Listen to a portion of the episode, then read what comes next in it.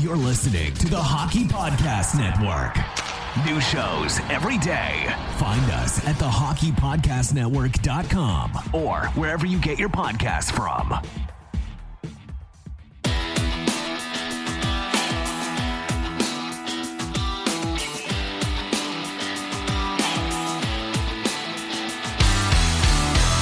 Welcome to your Canadiens Connection on Rocket Sports Radio. This premier hockey podcast, featured on allhabs.net, brings you the latest news, in depth analysis, and expert commentary about the NHL's most storied franchise, the Montreal Canadiens. Hosted by Rick Stevens, with Amy Johnson and Chris G.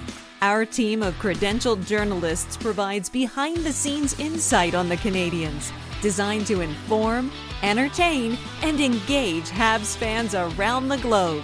We are proud to be the trusted source for all things Habs for more than a decade.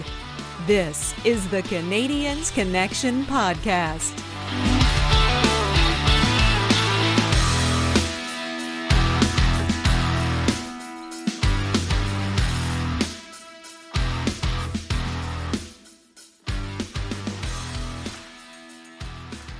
All right, everybody, welcome to the Canadiens Connection podcast. It's episode 185 here on Rocket Sports Radio, where we keep you informed, engaged, and entertained.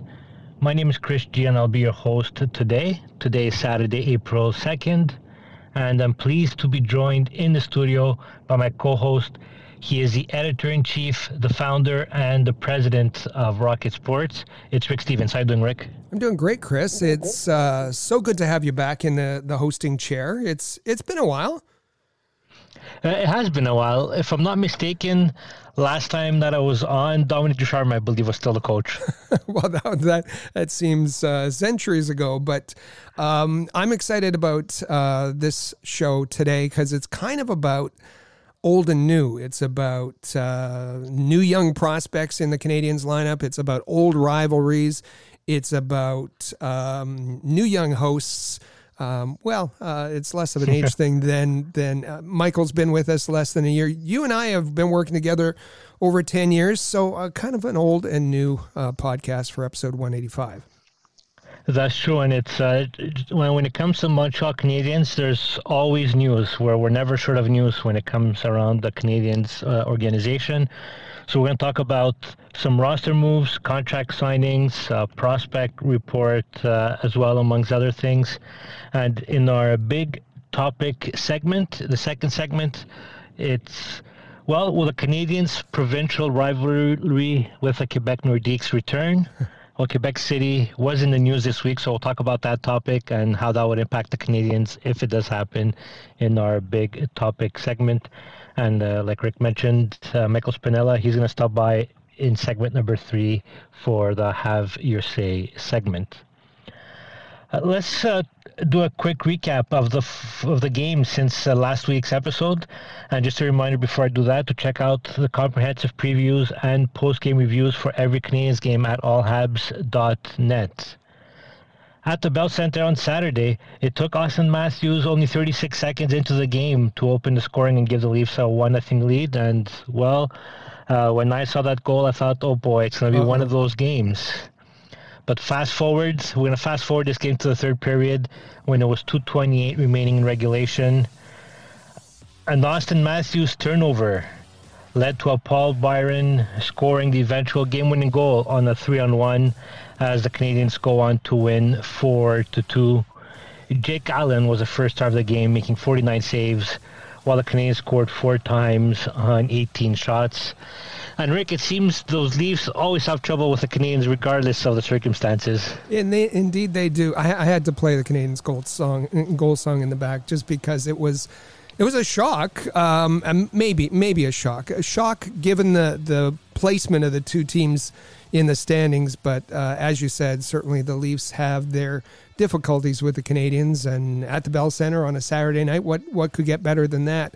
Uh, Jake Allen, definitely the star. Uh, the Leafs, uh, the Canadiens outshot 51-18, and uh, Sportsnet stats said that the minus 33 shots on goal differential is the largest discrepancy at the Bell Center in franchise history. So, um, this this edition of the Canadiens still setting records.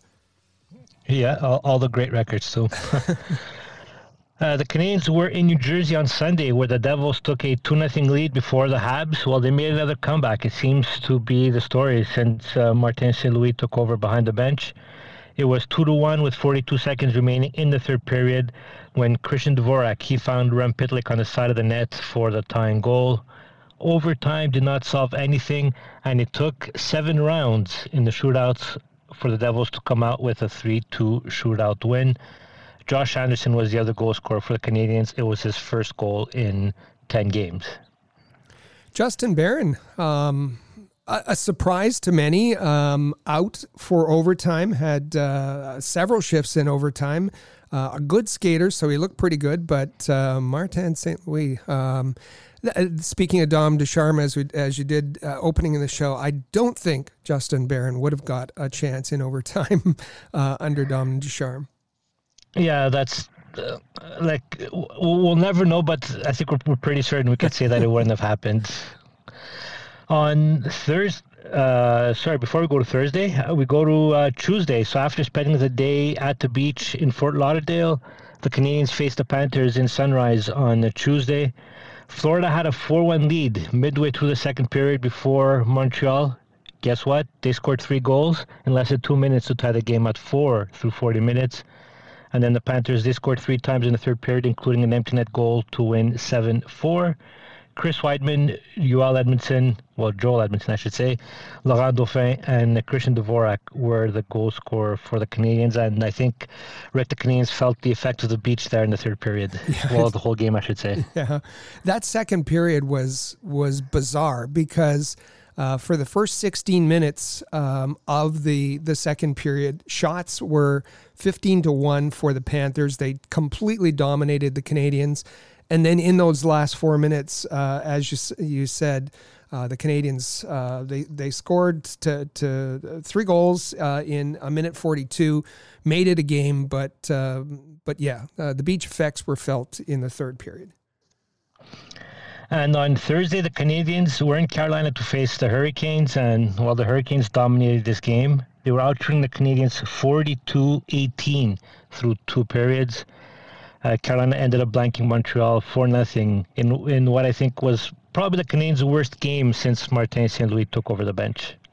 Yeah, I think that's fair. Um, the Canadiens, um, you know, once when Martin St. Louis arrived, the Canadiens were improving defensively somewhat, um, uh, uh, kind of abandoning the defensive uh, uh play that that uh, they had uh, the, the the game plan that they had put together under Dom Ducharme. They had abandoned that. The defensemen felt more comfortable. They were playing better defense as a team. However, in the last day, 11 days against Boston, Florida, Toronto, Carolina, all of the um, you know top 10 teams in the NHL. Uh, the Canadiens are averaging um, giving up 44 shots a game. So uh, defense is is a problem. But listen, that that's going to happen uh, when you're inserting uh, young players in the lineup.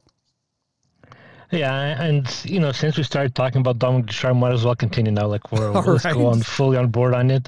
But I, I, it seems like you said, like the last couple of games, we've seen like the the bad habits the Canadiens had at the start of the season when uh, Dominic Ducharme was behind the bench. I feel like slowly they're they're creeping in again. Like you you mentioned the defensive coverage, uh, the bad starts also has been yeah. something that have been creeping up with uh, the Canadiens. Seems like whatever's whatever was old, whatever we thought was resolved, well, slowly, slowly seems like they're uh, they're coming back again to haunt uh, the Canadiens. Uh, let's move on now and uh, talk about some uh, roster news uh, for the Canadiens. Brendan Gallagher, he joined the team on Friday in Tampa Bay, and he was practicing with a non-contact jersey. He also took part in Saturday's uh, optional uh, game day practice for the Canadiens. Gallagher, he's been out since March 17th with a lower body injury. Uh, on uh, Saturday, last Saturday, the Canadiens recalled uh, Jesse Ylönen from the Laval Rocket on emergency basis, and he was recalled after that game. Well, I'm sure he got a call during the game against the Leafs when uh, both uh, Tyler Pitt, Pitlick and Michael Pezzetta left the game with uh, with their respective injuries. Michael Pezzetta is still out with an upper body injury, and uh, and it looks like on Friday as well, Rick, yeah, Jesse Ylönen's recall became irregular recall. So it seems like uh, he did enough to, uh, I guess, impress the coaching staff, impress the management, and keep himself a spot with the Canadiens. He's looked very good uh, in in limited ice time, playing on the fourth line, but he's gotten opportunities uh, on the second power play. Uh, and, you know, his bread and butter is his skating. Uh, he looks like an NHL skater. He's got a, a, terrific release on his shot, but a pretty good playmaker as well. He has three assists with a goal for four points in his 10 uh, games with the Canadiens this year. I, I think he's looked uh, really good. The other the other thing we learned in in the uh, interview, the one on one interview uh, that uh, our own Amy Johnson did with him, the correct pronunciation, and we've maybe we've all been saying it wrong, is Jesse Ylönen. Um, so we're going to have to start getting used to to saying it that way. But however you say his name, he's looked uh, pretty terrific uh, for the Canadiens. And another thing that we've learned with Martin St. Louis is if you're playing on the fourth line, you're not getting a lot of ice time, That's regardless right. of what your name is. That's right. You're not playing a lot, regardless of who you are. Um, also this week, uh, William Lagesson and uh, Justin Barron made their Canadiens debuts uh, this week. Lagesson made his debut against the Toronto Maple Leafs, and while that goal that I spoke about earlier, that was scored by Austin Matthews, 34 seconds in, uh, was caused by a turnover from uh, from Lagesson, and he didn't really look good in that game against uh, the Leafs. And Justin Barron, just like you mentioned earlier, Rick, uh, he's pl- he's played three games with Montreal. He's averaging approximately 18 minutes. Uh, played power plays, played on the penalty kill as well, played in the overtime, and he's looked better than that rough start that Lagesson had. Uh, that that's very true. He's been uh, playing with uh, uh David Savard for the, or sorry, with um, uh, Joel Edmondson for the most part, and and uh, I think has relied on on Joel Edmondson um, quite a bit. And and Justin Barron, a terrific skater, but kind of a river go, riverboat gambler kind of style. He's um, got involved in the play. He's committed tons of turnovers, but um, I mean, he's he's young. He's uh, he's going to need a bit more strength um, and uh, help with his decision making. But uh, great skater, um, and as you said, been getting plenty of time. Uh, plenty of minutes out there. William Lagesson, I think we're we're seeing what the Canadiens had in mind uh, when they acquired him uh, just as a warm body to have in the lineup. There was some concern about, oh no, if he doesn't play a certain number of games, he's going to be one of those special cases, one of those special uh, Group 6 RFA um, cases where he becomes an unrestricted free agent. As I said at the time, I didn't th- think the Canadiens were too worried about it. I think uh, yeah. we're, that's pretty evident now. He's not. He's going to become an unrestricted free agent, and the Canadiens aren't all that worried about it. And there's some more news concerning the Canadiens' defense. On Saturday, was just a couple of hours after last week's uh, Canadian Connection podcast. Uh, the Canadiens announced that they agreed to a two-year entry-level contract with uh, Jordan Harris. So the, the two-year contract beginning as of this season. Uh, the contract will pay Harris seven hundred and fifty thousand per season in the NHL and contains a signing bonus of ninety-two thousand five hundred. In next season, the performance bonuses could go up to a maximum of $425,000. And if he plays in the AHL next season, he'll earn $70,000 uh, in that contract. And on top of that, Jordan Harris, it was confirmed that he will make his NHL debut against the Lightning on uh, Saturday night. So, so Rick, uh, no surprise that he he he signed a deal with the Canadiens. And what about him making his debut against the Lightning? Well, it's uh, being tossed into the fire right away. Um, but I, he's, uh, you know, he he's been asked about that. Um, he, he's done a fair bit of media this past week, and he seems like a, a level-headed, mature young man, as smart as anything. Um, who's you know he, he's taking this all in stride, and and uh, I expect that he'll be the same way on the ice. Um, he knows what his his strengths are, his talents are, uh, and he's going to do his best. Um, and uh, I'm I'm excited to see him. You know, there was some concern. There was a lot of uh, uh, media and, and fan um, angst about um, is he going to is he going to sign is is um, is he going to become a, an unrestricted free agent and and we said uh, all along that none of those none of those statements were coming from uh, Jordan Harris at all. He had, you know, this was this was always part of his plan that he wanted uh, to spend four years. He wanted to uh, complete his degree, uh, which he's going to do uh, shortly.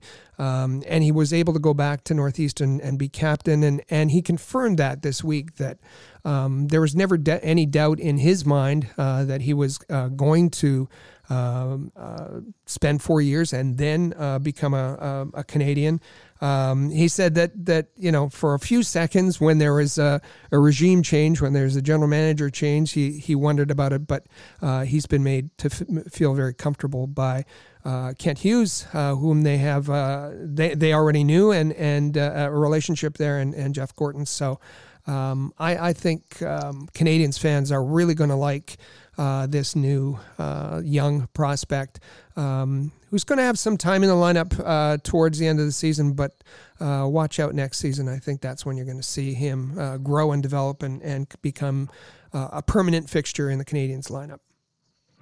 And I think that doubt that Canadiens fans had about Harris signing, I think they were actually caused by Marc Bergevin when can't remember what press conference it was, but it was one of those press conferences when he was asked about Harris, and Bergevin said something, well, if he wants to play for the Rangers, there's nothing I could do, or something along those lines. Like I'm paraphrasing a little bit, and I think that didn't help, like uh, the fans reassuring them. Well, I think you're absolutely right that this was more about Bergevin and being uh, he Bergevin felt snubbed because, of course. Uh, at the end of last season, um, he Bergevin offered uh, Cole Caufield and Jordan Harris an opportunity to come with the Canadiens. Caufield said yes. Um, uh, Harris said, um, after thinking about it, no, I'm going to do one more year and and uh, and then come and and I think I think that Marc was a little bit. Uh, a little bit hurt by that and, and kind of reacted, as you said in in uh, the press conference. And yeah, so we'll see how he does tonight against the Lightning. I don't know, like I'm a little nervous for uh, for Harris himself facing a team against the Tampa Bay Lightning with a lot of uh, young, uh, with a, a, relatively young defensive core right now with the Canadiens. Like the only veterans that will be playing tonight will be Joel Edmondson and uh, and uh, Savard. I was having a blank with his first name there. That David. day, David Savard and the rest it's all young defensemen like uh, okay Justin Barron like he's played what six games now in the NHL uh, Romanov I guess you could say he, he's what he's a young veteran uh, Corey Schueneman very limited experience in the NHL so it's the combination of the team and the rest of the defensive unit that makes me nervous for for Harris for uh, the game against Tampa. Jake Allen expect to be busy. Yeah, for uh, for sure. Uh, the Canadiens also announced uh, on Wednesday that they have signed a three-year entry-level contract with uh, Joshua Roy. That contract is set to begin next season. So Joshua uh, Roy will earn 750000 at the NHL level next season and contains a signing bonus of 92500 If he plays in the juniors, he'll earn $10,500, which doesn't seem like a lot of money, but that's a different story for a different day. Uh, the contract will pay Ross $775,000 in the following two seasons, and he'll get a signing bonus of 92500 in next season and 85000 the following season. If uh, Joshua Roy plays in the AHL, he'll make $80,000 per uh, per season. And Rick Joshua won the Q this season. He's he's had a great season so far, and he he was rewarded with a contract by the Canadiens. Absolutely. Now uh, this this is a bit of, diff- uh, of a different situation than the prospects we've been talking about. Joshua Roy, just 18 years old. He was uh, chosen in the 2021, the last draft. Um, real nice story though. Um, fifth round pick, 150th overall. Um, a success by Trevor Timmins and his group, um, finding him, choosing him, and uh, as you said, he's had an absolute great season in in Sherbrooke. Um, the, the the expectation, I, I don't think there's there's any expectation that he's going to turn pro. He'll be back in the Q uh, with Sherbrooke next year, and and uh, this is just uh, the Canadiens um, signing him to an ELC and getting that uh, taken care of um, for his his future. Um, and um, I, I, just think it was it was a really nice thing to do, a real nice story. But uh, be patient because it's going to be a while before you see him either with Laval or Montreal. Yeah, so so ten thousand five hundred is a race for him for next year. Imagine that. uh, the, on Thursday, the Canadiens announced that they agreed to terms on a one-year entry-level contract with uh, Lucas Condotta, a, forward, and he'll get the league minimum wage of seven hundred fifty thousand dollars at uh, the NHL next season. It contains a signing bonus of eighty thousand, and um, if he plays at the AHL level next uh, season, uh, he'll make a salary of eighty thousand dollars. So, Rick, what can you tell us about uh, this uh, Lucas Condotta? NCAA career. Um, he's a, a, a, player that w- is undrafted. Uh, spent four years in the NCAA. He's a guy who has uh, good size, uh, a winger, six foot two, about 210 pounds. Um, and uh, he was the captain this li- this uh, last year of, of UMass Lowell. Um, they were were beaten um, by Denver. Brett Stapley, one of the uh, uh, Canadiens prospects, Brett Stapley and, and the Denver Pioneers beat them in in the regional finals in the NCAA. Um, became available, and the Canadiens have have signed him.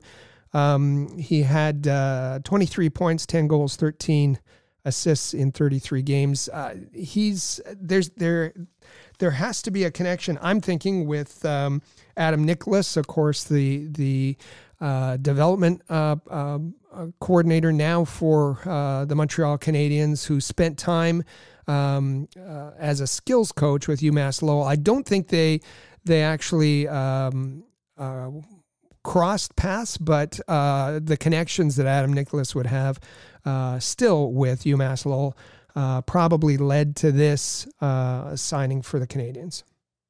In other news, we found out that Ryan Poehling was confirmed on Friday by Martin St. Louis that uh, Poehling will return to the lineup against the Lightning, versus the Lightning, I should say, on Saturday. And it's the first game since March 13th for the forward when he left that game with an upper body injury. And it'll be Laurent Dauphin who will set out and Rick, like I said earlier, one thing we know for sure, Poehling's playing the fourth line, so he won't play a lot tonight. Yeah, that's that's unfortunate. He's been playing well though, um, until that point. That the game against Philadelphia, I think it was Justin Braun, if I remember right, that took him uh, awkwardly into the boards uh, behind the net, and he's been out since then. He's ready to come back, and um, happy to see what uh, uh he's going to do. Likely reunited with Jesse uh, Ylönen. All right, it's time now for a Habs prospect report. This edition of the Rocket Report is brought to you by AHL.report, your premier source for the Laval Rocket, the AHL affiliate of the Montreal Canadiens. AHL.report is a proud member of the Rocket Sports Media Network. All right, we're going to begin with the update on the Laval Rocket on Saturday, the newcomer Nate Schnarr, he broke a 3-3 tie with 4:45 remaining in regulation to allow the Rockets to win 5-3 against the uh, Wilkes-Barre Scranton Penguins. I was about to say Pittsburgh Darts. on then on uh, Tuesday, the Rocket began a four-game road trip with a pair of games against the Manitoba Moose. In the first game on Tuesday, Laval took the lead three times, and the Moose tied the game three times, and they forced uh, extra time. The overtime didn't settle the score, and the Moose won the game four to three in the shootout. And then on Wednesday, the Moose they were the better team on the ice, but the Rocket they were opportunistic and they ended up winning that game four to two against the Moose. And the Rocket are currently in a playoff spot. They're in a tight battle in the North Division where five teams are fighting for four playoff spots. So it's going to be a, a good race, a tight playoff race for the Rocket in that um, in that North Division. And the Rocket are currently in Abbotsford for the first time in franchise history to face former Canadiens prospect Noah Juulsen and the Canucks on Saturday at 10 p.m. Eastern. It's the first 10 p.m. Eastern game in uh, Rocket franchise history. And then on Sunday, they play each other again at 7 p.m. Eastern. The teams, they split a weekend series earlier in the season at Place Bell. So, Rick, it's going to be a quite the playoff battle for the Rocket from now till the end of the season. For sure, and um, they've looked good. They've uh, added some pieces, uh, and uh, they've got some pretty good goaltending this past week. So, um, an interesting race to watch. And and uh, you and and uh, Amy Johnson are covering it all, and and uh, you'll have the coffee on to be up late to cover the Laval versus Abbotsford at starting, as you said, at 10 p.m. Uh, let's over head over now to uh, Trois-Rivières. Take a look what's happening in the ECHL. The Lions are currently in a sequence where they're playing five games in six days. It's crazy. The good news is that all five games were at the Colisée Vidéotron. Uh, Trois-Rivières won the first two games of that of the sequence with a 5-3 win against uh, Maine on uh, Tuesday and a 4-2 win on Wednesday against Adirondack uh, on Wednesday, and then on Friday, the the Reading Royals they were in town and they dominated the game and easily beat Trois-Rivières by a score of five to one. The Lions and the Royals complete their three-game weekend series with a pair of games on Saturday and Sunday afternoon in uh, Trois-Rivières. And uh, you can check out Habs Notepad on allhabs.net on Monday morning for a recap of uh, both those games and post-game comments from the head coach uh, Eric Bélanger. So the Lions also like they were in the playoff picture for most of the season. They they went on a, quite the slide, but now with this homestand, uh, they're they're they're battling for playoff spots. It's going to be a tight race for for them as well, and they've been getting some more stability with the roster as of late. So that's that should help them as well. We'll see. Uh, Dean McDonald, of course, uh, the owner, um, he has one of his teams in the playoffs. The Growlers qualified uh, already, and we'll see uh, how many of his teams uh, get into the playoffs. Let's hope it uh, includes the Lions. And uh, back to some Laval Rocket news. Well, we spoke about Lucas Condotta earlier. Well, he, he signed a PTO with the Laval Rocket. So he, he did that on uh, Friday, and he's going to join the team for practice on Tuesday after they've returned from uh, from BC. So he's going to join the team for practice on uh, Tuesday, and he will finish the season in uh, Laval. That's uh, nice for him. His contract that we mentioned uh, a little earlier was uh, with the Canadiens for the 2022-23 season. He'll get to uh, finish his his season on a PTO with uh, Laval. Uh, interesting note that our friends at uh, Elite Prospects tell us that he's related uh, to Matt Martin. Uh, so we'll see if he plays like Matt Martin hmm. when he gets in the lineup for Laval. In uh, other prospect news, Rick, two of the Canadiens prospects have made it to the Frozen Four. Why don't you tell us more on that? Well, if you've been listening, you know we've been following closely the uh, NCAA uh, Division One men's ice hockey championships um, for this year. Uh, we're down to the to four teams. We're down to the Frozen Four. The Canadiens uh, had seven prospects entering the the re- regional play. Uh, five of those have been eliminated, um, but on the four teams that are left, there are two prospects. Uh, that's Brett Stapley, plays for the Denver Pioneers, and Rhett Pitlick, Pitlick another Pitlick. Um, uh, brother to to Rem. He plays for the University of Minnesota. So.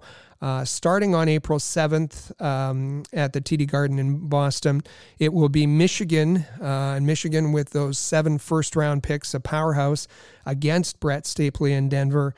Uh, and then it will be the University of Minnesota versus Minnesota State um, in that uh, second grouping and uh, leading to the national champion, uh, the, the winner of uh, the Frozen Four. So that's going to be exciting. We'll keep an eye on that and see how uh, Canadiens prospects do. And the question, Rick, is whatever happens, if Rhett and Rem both playing for the Canadiens, like what happens with their jerseys? Are they going with the second letter, like R E and R H? Pitlick in the back. Um, have you noticed that? Uh, uh, interesting that that um, um, Rem Pitlick doesn't have any. He he has Pitlick on his jersey, number thirty-two, um, and Ta- uh, Taylor has. Uh, is it Taylor? Yeah, I'm getting Tyler. The, Tyler. Tyler has the T. So uh, I guess Rem's able to claim I was here first, so I get the name. I don't get an initial. Uh, it's kind of odd, but you're right. Uh, once they all get in the lineup, it's going to be kind of confusing. Yeah. Uh, another pr- uh, prospect news: uh, Jayden Struble. His season was over when the Northeastern was eliminated. And Rick, uh, the question is: Will Struble return to school next season? Will he turn pro? or will he take the year and uh, follow Justin Bieber's tour around the world? it's it's it's interesting. Um, uh, Jayden Struble played with Jordan Harris on the Northeastern team. Uh, Struble year younger, so he's still eligible to go back to Northeastern um, if if he'd like to. He's weighing his options. I think um, the the word is that that he would like to turn pro. Um, I think from the Canadiens' perspective, the word is that they'd like him to go back to Northeastern. Um, he's he's uh, an interesting combination um, of of of a defenseman. He's got uh, that size where he's he's physically imposing on the ice. Um, he's he's he's a beast on the ice and, and very powerful. And a lot of that comes from his his skating. He's really sturdy over his skates. Um, and then he has a, a, touch of skill as well. So um, he still could go back to Northeastern um, and experience that as as a senior, polish up uh, those aspects of his game. But it's um, you know it's something that that he's mulling over right now. He has some time to do that, um, and probably with the uh, the the long list. It's getting to be a long list of Canadiens defensive prospects. It wouldn't hurt him to go back and and uh, uh, and work on his his game uh, one last season in Northeastern. And we'll be sure to read the content over at ahl.report and uh, listen and subscribe to the Press Zone uh, podcast, which is every Tuesday with uh, Amy Johnson and Rick Stevens, and uh, complete coverage of prospects uh, on AHL Report and on the Press Zone, and on next week's or this week's, I guess I should say, podcast. It is a return of the AHL Hot Stove, where Patrick Williams will join Rick and uh, Amy.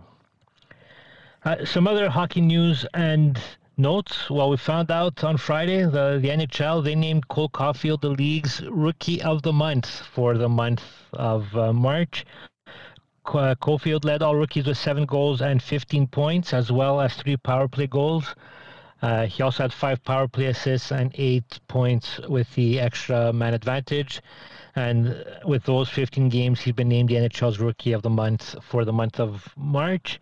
And well, some of the names that uh, that Caufield beat out to get the award, Canadiens teammate Rem Pitlick was also uh, a candidate. Uh, Trevor Zegras with from the Ducks, and you know he did that big Michigan goal again last night. Again, yeah. Uh, uh, the Leafs winger Michael Bunting, he didn't deserve it. He plays in Toronto. Uh, Bruins goaltender Jeremy Swayman and Golden Knights goaltender Logan Thompson were the other runner-ups for uh, for the honor, and you know, Rick for Cole Caufield, like we we we had big expectations from at the start of the season. It didn't play out uh, the way that anybody expected, but at least he had a good month of March. For sure, it it it, um, it was a really tough start to the season for the first half of the season for Cole Caufield. Uh, we remember at the uh, start of the season, he was everybody's favorite uh, pick for the Calder Trophy. Uh, even Trevor Zegras, who predicted that Cole Caufield would get 40 goals this season, um, that didn't happen, but had a great month of March. Now, over at our Facebook group, our official All Habs Facebook group, uh, facebook.com slash All Habs, they're wondering over there that if uh, Cole Caufield is named Rookie of the Month for April as well as March, uh, does he have a chance to be considered for uh, the uh, Calder, and uh, we'll, we'll we'll see how that all plays out, uh, out, and we'll watch that pretty closely.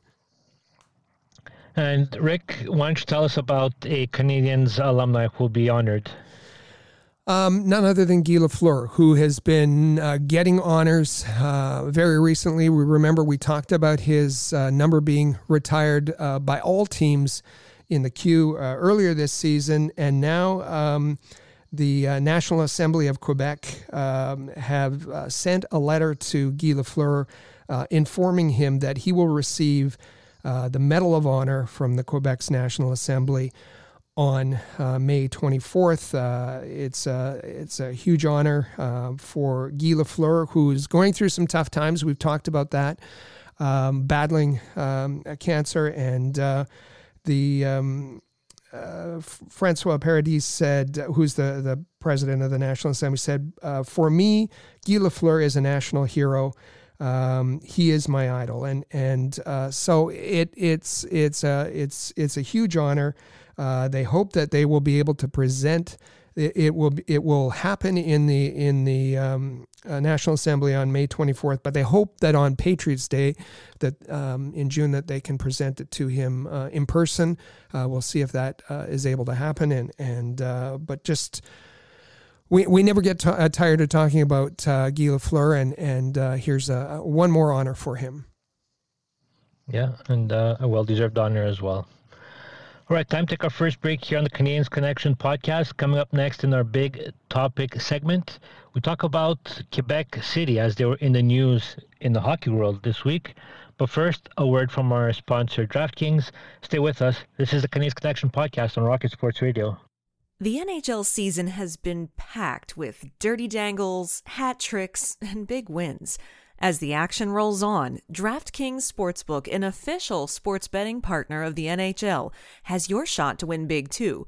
New customers can bet just $1 on any team and get $150 in free bets if they win. That's right, a bump in the win column for your team means free bets for you.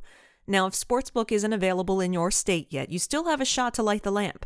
Everyone can play for huge cash prizes with DraftKings daily fantasy hockey contests. DraftKings is giving all new customers a free shot at millions of dollars in total prizes with their first deposit. Download the DraftKings Sportsbook app now. Use promo code THPN. Bet just $1 on any NHL team and get $150 in free bets if they win. That's promo code THPN at DraftKings Sportsbook, an official sports betting partner of the NHL. 21 or over, restrictions apply. See show notes for details.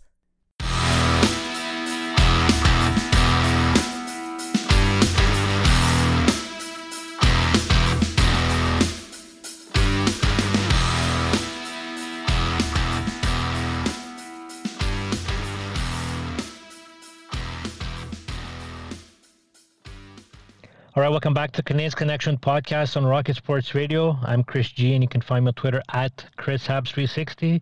And with me in studio is the president and founder of Rocket Sports, Rick Stevens. You can follow him on Twitter at uh, AllHabs. And don't forget, you can follow Habs Connection on Twitter, Facebook, and Instagram, and visit our website at CanadiensConnection.com. And also, don't forget to subscribe to this podcast, the Canadiens Connection podcast, and in on your favorite podcast app, leave a rating, leave a comment as well. And while you're there, look for the Press Zone, also our, our sister podcast, and leave a comment, subscribe, and uh, rate that podcast as well. All right, time now for our big topic. It was a story that was published by La Presse newspaper earlier in, early in the week, uh, Denis Lessard, he he's been known to have um, uh, to have some good connections on the Quebec political side. He reported that there were discussions between the Ottawa Senators, the NHL, Quebecor, and the Quebec government to schedule five Senators home games at the Videotron Center in Quebec City next season. And while this was big news that came out of nowhere. So it, it did catch a lot of attention from from uh, the hockey world. And based on the report, it was suggested that the plan would be to test Quebec City as an NHL uh, market. And then, Rick, this is where it gets interesting. After the report came out, this is when people came out giving comments, and sometimes it was hard to follow what was going on. So the Quebec finance minister, Éric Girard, so he was the one that the Quebec premier, François Legault, put in charge to try to get to Nordiques. So we'll call him the, the Quebec Nordiques minister. He said that there was interest on both sides to see Senators games, uh, five home games brought to uh, Quebec City to be played.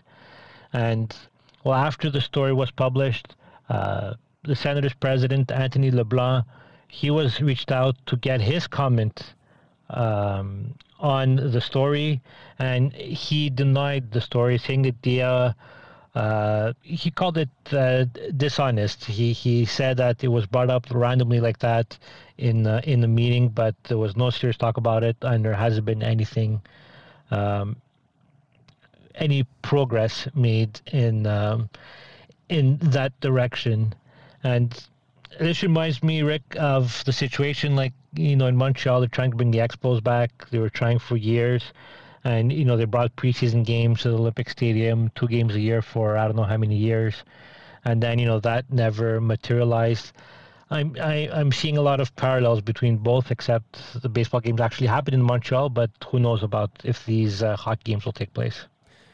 Uh, this is, um, as you said, this is our big topic, and and there's nothing bigger um, than talking about hockey and how it relates to politics in the province of Quebec. Um, and whenever that happens, uh, the story just seems to, to explode and go in all directions, uh, like this one has. And the, the funny thing is that um, everybody has a different story. People that were there, people that were in, uh, who have been involved, they can't agree on on what was what was discussed. And um, and that usually happens, as you said, with it's it, around the expos. similar things happen. It's it's when politics gets involved in in sport, and and typically um, on this show, it's kind of a, a, policy. We don't talk about politics at all, but but here it, we it's it's unavoidable because of the way it's it's um, been they got integrated. involved. They got involved in hockey. Well, exactly, and and and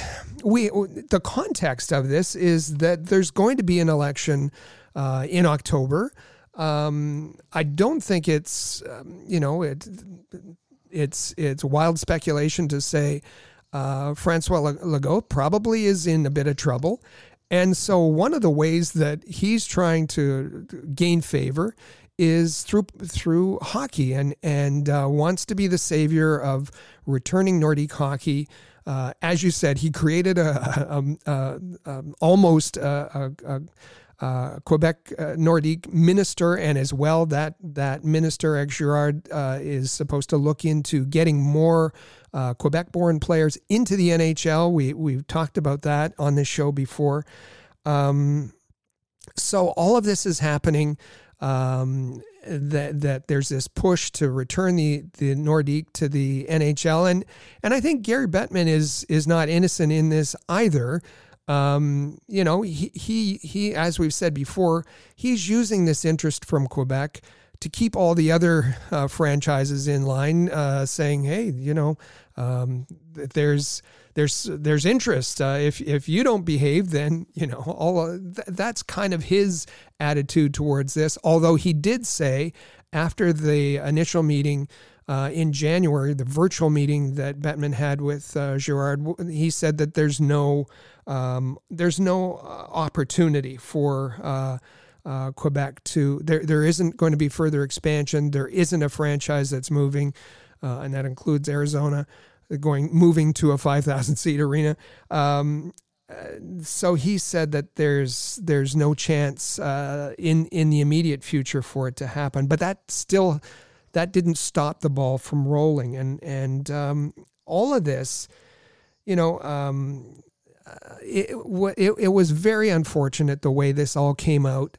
The whole backdrop, uh, this story came out from La Presse. Um, two days after the death of, of uh, Senators owner Eugene Melnyk, when the Senators community is, is mourning, and then t- uh, for them to uh, be tossed into this and, and saying that five of their home games are going to be relocated to Quebec City. Obviously, uh, the the senators were upset, um, and uh, and that's why you got President Anthony LeBlanc pushing back as as hard as he did, and he he he said, uh, "Listen." Um, we've been asked uh, about uh, the the tw- 2023 World Juniors. Um, we'd like to put forth a bid. Uh, we remember that that that's been uh, taken away from Russia. Uh, it was because of their involvement in the Ukraine, um, and so now uh, the senators were looking for a sister city, and they considered Gatineau, but thought Quebec City would be a good fit, and so had these uh, conversations with uh, Quebecor and and uh, and the NHL involved and the Quebec government. Uh, but it's gone it's gone well beyond that. Uh, you know the, the the the rumors have gone well beyond that, and and it's just such a complicated. Uh, mess at this point. And as I said, it's really unfortunate that this came out at a difficult time for the Senators. Yeah, and I agree. Like the, the timing of this was really like it couldn't been a worse time to to publish that uh, that report, and like when when Anthony LeBlanc brought up that the discussion was to be had with the government for the the World Junior Championship, so so then like that got me thinking like why is it the senators leading like making a bid like wouldn't it be hockey canada who who takes care of this, like uh, who organizes this, and then they just rent, they find buildings. Like example, I don't know, in Ottawa they rent it out, and then they go to Quebec City and they rent out like that arena. Like, why is the NHL involved in getting the World Junior Championships? Why is the the Senators involved in tr- making a bid? So I found that a little bit odd as well. So that's why, I, like you mentioned earlier, like the story is going all over the place. Everybody's making different. Uh, nobody agrees on what what was said and what wasn't said, but it's it just seems like there's like a lot of um, a lot of things odd with that whole uh, situation with uh, with what happened. And, and, and as far as the NHL, um, the finance minister Girard said it was Gary Bettman that suggested uh, placing some games in Quebec City to test the market. Uh, when asked, Bill Daly, NHL deputy commissioner, he said it was the Quebec government officials uh, that that that suggested. Um, it's this is uh, again uh, nobody can seem to agree on on what was said and what wasn't said, um, but just a, a, a well a real mess uh, to for all of this to come out this week. Yeah, and and you know, let's say like in a scenario where it's actually accurate, where they did discuss those five games. I don't think like the Senators would have wanted to come out the way that it did. I, I think they would have liked to, you know, prepare a message and make it formal, etc. Not like you said, two day two days after the death of their of their owner. So regardless of what happened, like I'm I'm not sure now even how in good terms uh, Ottawa and Quebec City is after. Uh, after this whole uh, fiasco that that happened. Well, and that's just it. If if it ever was a consider, it probably isn't now because uh, Ottawa Senators fans are upset. They don't want a, any consideration that the the team will be moved. Um, and you know, there's also the loss of revenue in moving. These are these would take place of five Ottawa home games. Uh, so uh, that revenue, it would have to be there would have to be some sort of arrangement between yeah, uh, Quebec, Quebec City. City, and, and Ottawa, and and um, but just uh, you don't need this when there's already questions about the ownership, and and it's said that uh, Melnyk's um, uh, children um, don't have any interest. Anna and Olivia don't have any interest in being involved in in steering the the the, the hockey team uh, you know what's going to happen to the franchise? There's all of those kind of questions. You don't want to signal that oh well five of our games are going to Quebec with the chance you know in the future um, with with the Quebec government's full force trying to uh, uh, expedite a return of, of the Nordique. Um, that's that's where it gets uh, very dicey. So it, it's it's uh, they may have they may have skewered this whole thing uh, before it even got started. Yeah, and you think they'd go target uh, the Coyotes, who will be playing in front of an arena of five thousand? like yeah, that's an easy sell. You go to bring Quebec City, those five games will sell out. Everybody comes out a winner out of that. But anyways, so let's go now in terms of the scenario where you know I guess uh, the the best scenario from a Quebec City perspective is because Quebec City has been without a team since uh, 1995. So they currently have the 18,000 seat arena, the Videotron Center, which is primarily being used for the Quebec uh, Ramparts in the in the Q. So let's talk about if the Nordiques would return to the NHL one day, as as who knows how realistic that is. What would that mean for the Montreal Canadiens?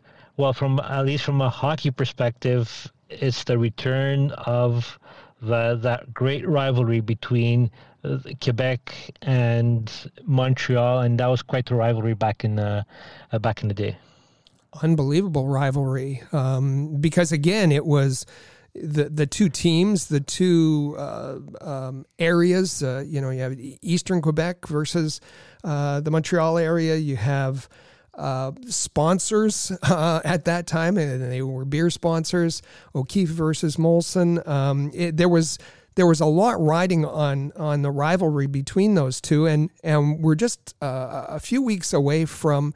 Uh, the anniversary of the what's called the Good Friday Massacre in 1984 the, during the Stanley Cup playoffs, which was uh, an unbel- unprecedented kind of um, brawl between the, the two teams. Um, it, this this was a bitter rival rivalry at the time, and we remember that it was the Molsons that stood in the way of of uh, the the Quebec Nordique uh, joining the NHL at the time, and then because of public pressure, they had to uh, recant that, and and so there's there's all kinds of things that are built into the pie here.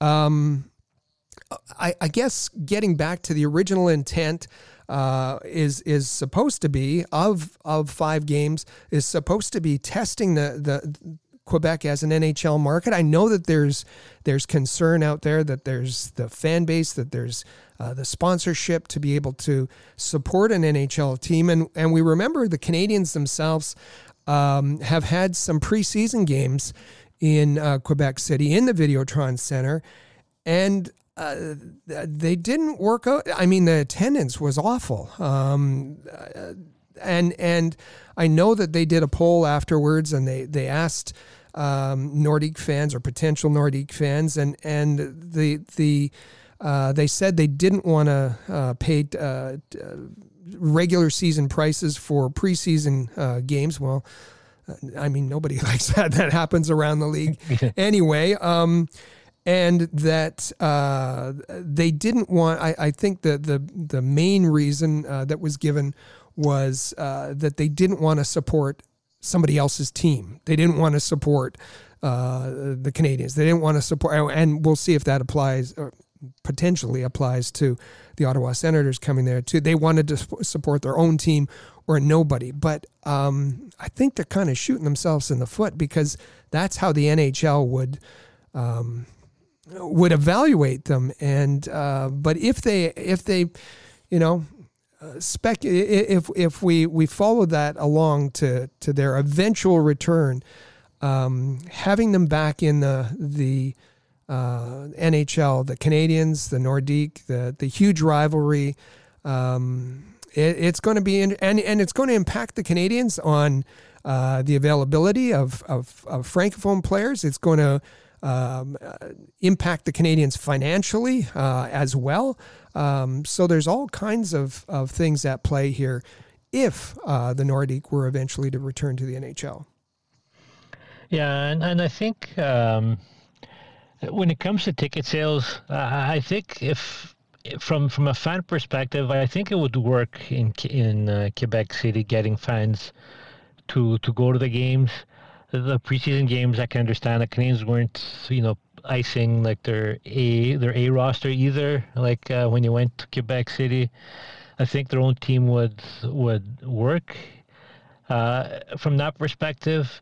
And in terms of, um, I guess, off the ice from a business perspective, uh, you know, we're we're talking about now is it 30, 95, okay, almost 30 years since the Nordiques left the, the city. I think the Canadiens would sign off in allowing the Nordiques to come back. I I think it would uh, I think would be good overall for for for hockey. It would be good depending where the team comes from when it comes to revenues. So if you're if you're taking a team like Ottawa that doesn't really sell out their games and go to Quebec City and then you know they're making more revenues, it's good for the league itself. Canadiens might have to pay less when it comes to revenue sharing.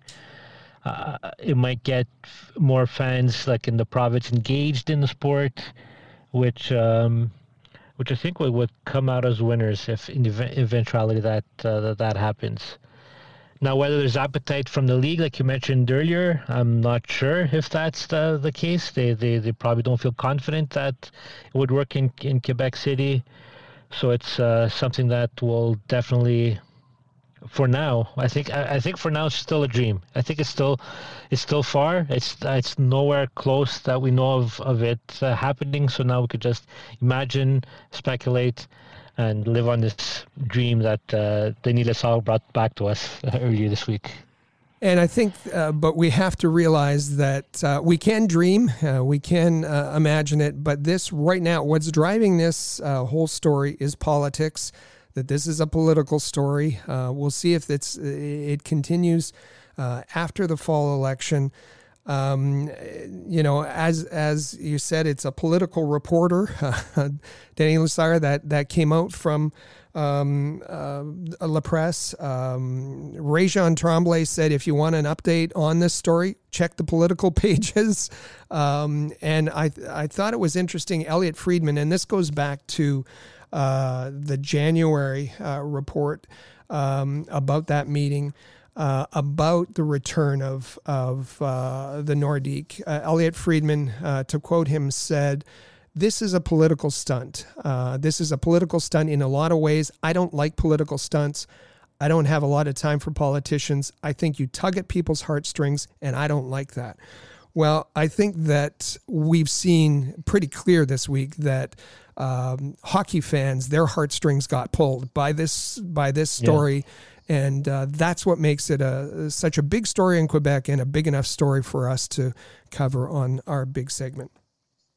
Yeah, no, for sure. And it was a, it, it was a good topic, and it's it always brings back good memories, like the that Good Friday massacre from back in the days. Like I've, I've watched that video on YouTube a couple of times, and it's it's quite something. I don't think it's something we'll ever see again, mm-hmm. something along those lines but it's still quite a historic moment. It's uh, it's hockey, and the strike moment is a, a brawl, but you know you know what I mean on that. No, absolutely, you're absolutely right. Yeah. All right, time to take our final break here on the Canadiens Connection uh, podcast. When we come back, Michael Spinella, he's going to jump in and uh, host the Have Your Say segment with uh, with Rick. Rick, I'll talk to you. Uh, I'll talk to you next week again. And uh, stay with us. You listen to Canadiens Connection podcast on Rocket Sports Radio. The Canadiens Connection is proud to be a partner of Rocket Sports Media, digital media publishers of sports and entertainment websites. Their mission is to build a worldwide network of sports fans who are informed, engaged, entertained, and connected. Learn more about RSM, its team, and its portfolio of brands at rocketsportsmedia.com. I bet you enjoy sporting your best Habs jerseys, dressing up your kids and pets in the cutest Habs gear, and showing off your decked out hockey cave or fanning. Well, don't just show your friends, show your Habs. The team at All Habs wants you to boast your finest pictures for our global network of Montreal Canadiens fans. Include the hashtag ShowYourHabs when posting your fan photos on Twitter, Facebook, or Instagram. Then log on to showyourhabs.com to see your entries, along with photos and posts from Habs fans all over the world. A proud member of the Rocket Sports Media Network. If you're a business owner looking for the perfect platform to reach a targeted audience of customers, Rocket Sports Media is the solution. Our global hockey community provides unmatched social media reach to an attentive demographic of sports and entertainment fans. We can provide visibility to your company, helping you to engage and leverage this prime group of potential clientele. In addition, we also offer sponsorship opportunities for fan events and featured areas of website content, giving you name and logo recognition. Visit rocketsportsmedia.com to contact us regarding this unique marketing opportunity.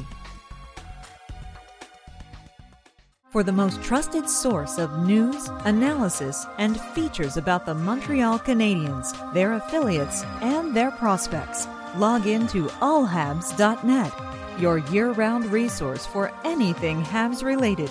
That's allhabs.net.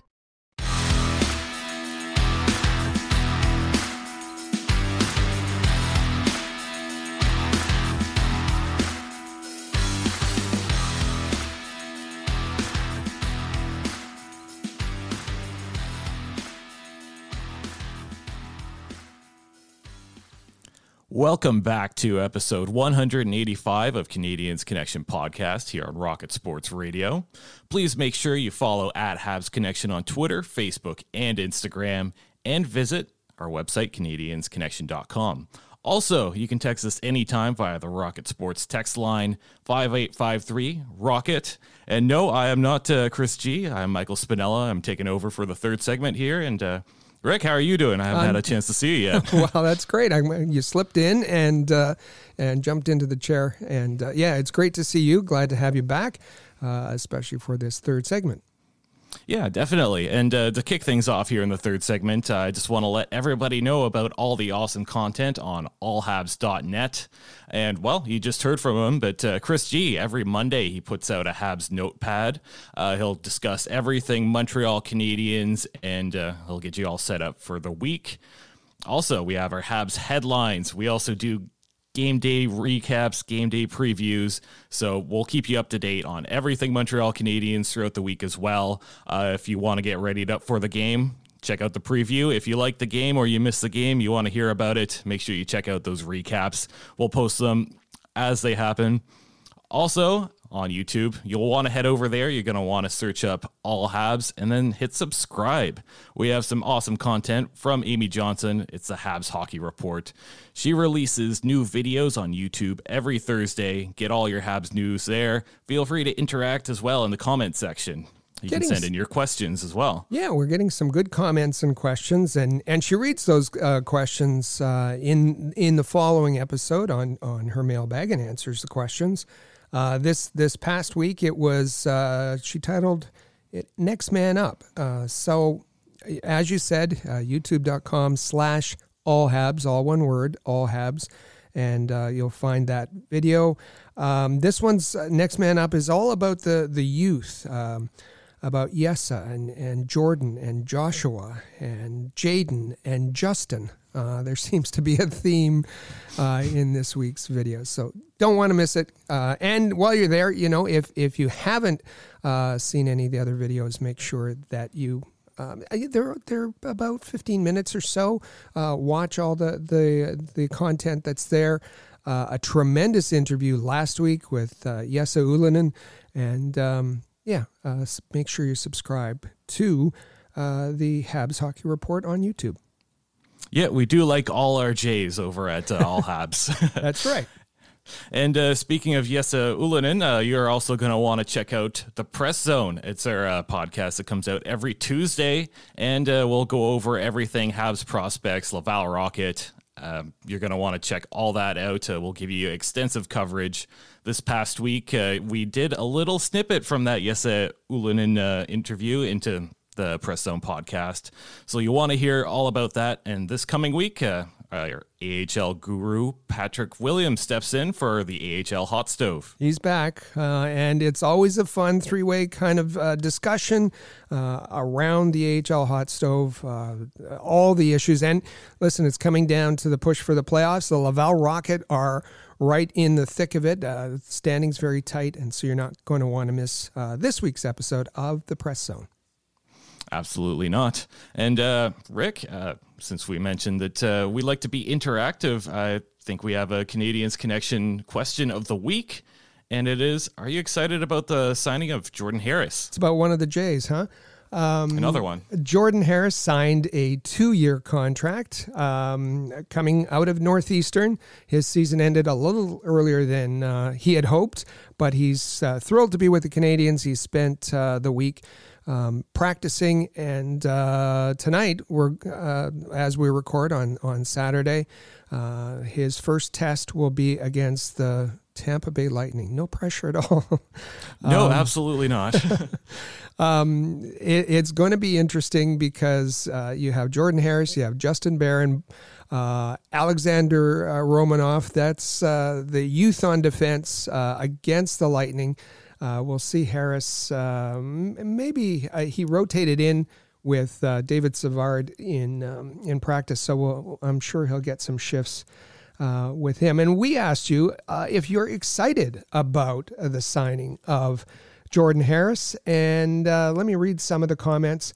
Uh, if you want to be part of the, the comments, our Facebook community, facebook.com slash all Habs, like the page, and uh, you'll be part of 50,000 Habs fans um, providing their opinions. This one from Sam Quinn. So looking forward to next season. Our Habs will be awesome. Go Habs, go. Uh, Teresa Philippot says, Awesome news. 21 22 felt like Armageddon, but I think this team is moving forward and it will be awesome. Uh, let's hope so, Teresa. Mark Bazanson says, The future looks awesome on defense for us. Louis Abe Vardy says, Looking good, Habs. Rodney Barrett says, Great news. And uh, Garth Max Steeble says, Our future's so bright, I have to wear shades. I wonder where he got that phrase from.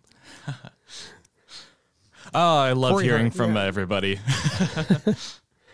it's uh, yeah, a great community um, uh, on on Facebook. Uh, make sure you're part of it, and uh, you can interact with fifty thousand Habs fans, and, and, occasionally some Leafs fans, and occasionally uh, some uh, Bruins fans. it's it's it's very active and very fun on Facebook.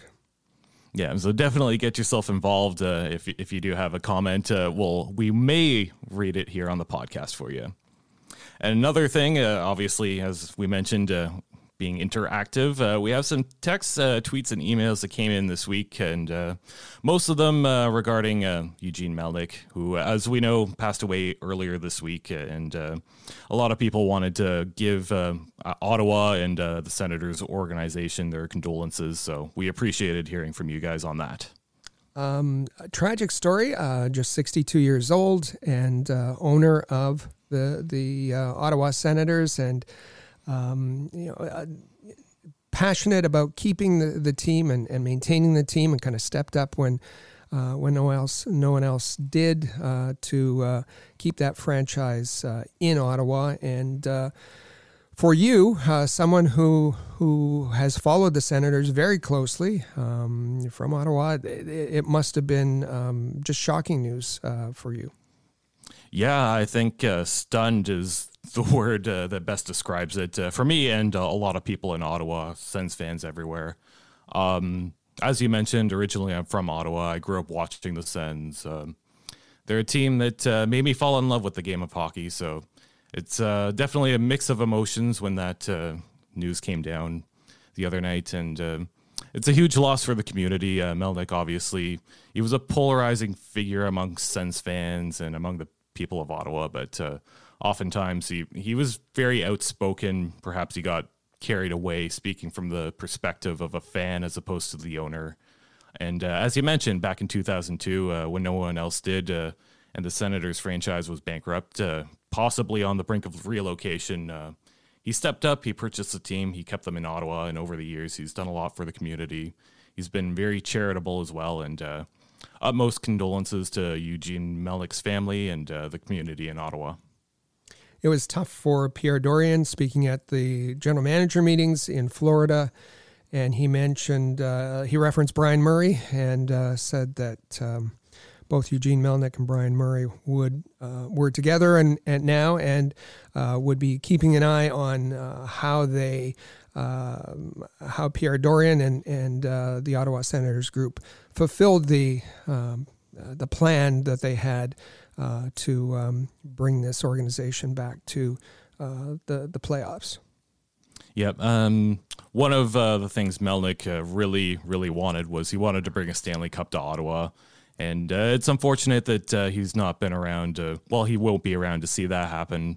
So hopefully he'll be able to look down someday and uh, see uh, Stanley Cup over at Canadian Tire Center. So our, our deepest condolences um, to the Melnyk family, um, Eugene's daughters, Anna and Olivia. Um, a real tough time for them now. And uh, listen, Chris and I talked about it in the, in the second segment about the the story that came out this week.